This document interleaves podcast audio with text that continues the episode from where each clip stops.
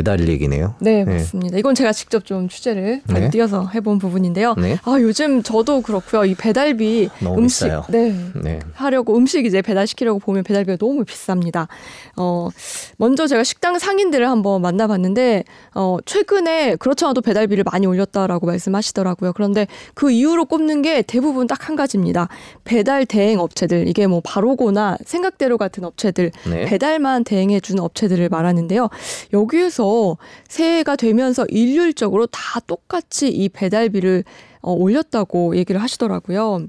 그래서 식당에서는요, 이걸 배달비, 소비자들이 직접 내는 배달비에 반영을 하기도 하고요. 아니면 그 음식 값을 더 올려서 받기도 합니다. 사실 음. 그러면요, 소비자 입장에서는 아 음식값이 원래 이 정도였구나. 잘 모르죠. 네. 예. 8천 원짜리를 9천 원으로 올리면 잘 모를 때가 많습니다. 근데 그걸 또 자영업자 입장에서는 다 부담하기도 부담스럽잖아요. 그렇죠. 그렇게 올리고 맞아요. 있는데. 사실 우리가 2, 3천 원 내는 것도요 배달비의 네. 전부는 아닙니다. 그렇죠. 일부만 가는 네. 거죠. 네.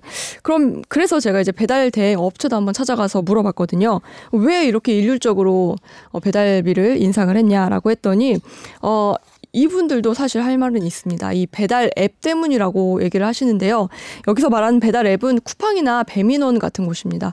여기에서 최근에 라이더들을 직접 고용하면서 배달뿐만 아니라 어, 그 음식 주문뿐만 아니라 배달을 직접 하고 있습니다. 이게 단건 배달이라고 불리죠. 네. 근데 여기에서 라이더들을 몸값을 더 쳐주고 많이 데려가면서 배달 대행 업체에 소속돼 있던 라이더분들이 많이 빠져나갔다고 해요. 그러면서 우리도 이 라이더들을 뺏기지 않으려면 어쩔 수 없이 배달비를 올려서 줘야 된다라고 하소연하시더라고요.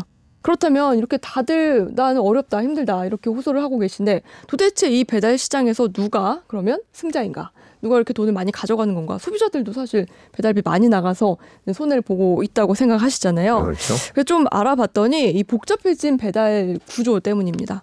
어, 이것도 CG가 있는데 지금 보면 배달 한번 시킬 때마다 이렇게 여러 단계를 거쳐야 돼요.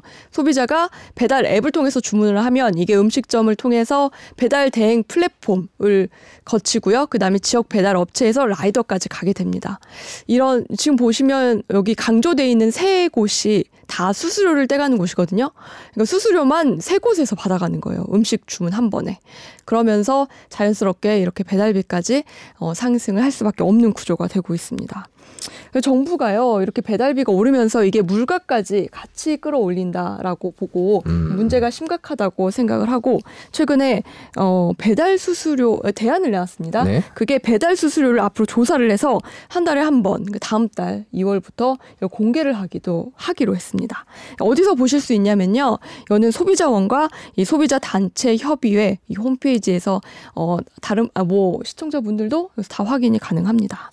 어, 거리별로 수수료가 얼마나 더 붙는지 그리고 또 최소 주문액이 얼마인지 뭐 이런 것도 확인이 가능하니까 직접 가서 한번 보시는 것도 도움이 되실 것 같아요. 근데 뭐 알기만 하면 뭐하냐. 이게 사실 배달, 그 배달비를 인하하는 효과까지 있을까에는 조금 의문이 있습니다. 왜냐면 지금 코로나19 때문에 어쨌든 배달 많이 시켜 먹는 상태고요. 네, 그렇죠. 네. 그리고 라이더들의 이제 수요도 부족한 상황입니다. 그런데 이게 뭐 가격을 공개한다고 해서 이걸로만 배달비가 인하가 될 수 있을지는 조금 더 지켜봐야겠습니다.